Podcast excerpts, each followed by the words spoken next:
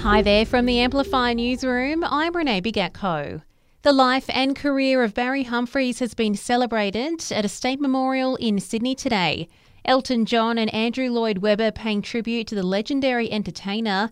Arts Minister Tony Burke read a statement on behalf of King Charles. Barry Humphries, through his creations, poked and prodded us, exposed pretensions punctured pomposity, surfaced insecurities, but most of all, made us laugh at ourselves.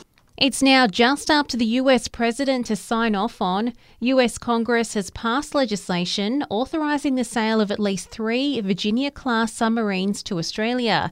Defence Minister Richard Marles says it's a big deal. It's the first time in American history that there has been the authorisation of a sale of a nuclear powered submarine to another country. A 23 year old man's been charged over an attempted carjacking in Belconnen last month that left the victim with a broken nose. Police say the culprit assaulted the driver inside and outside the car after he refused to get out. There's still lots of unanswered questions around that light plane crash in Gundaroo in October that killed four people, including three kids.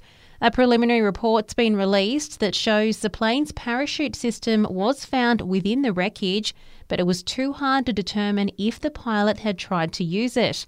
Investigations are ongoing. There'll be extra green waste bin collections tomorrow morning for Canberra suburbs hardest hit by last Friday's storm. Daniel Iglesias from Transport Canberra says there's also free skip bins around the capital. The Canberra number one oval, at the Kaleen South Oval, at the Nicholls Oval, and at Dunlop Shops.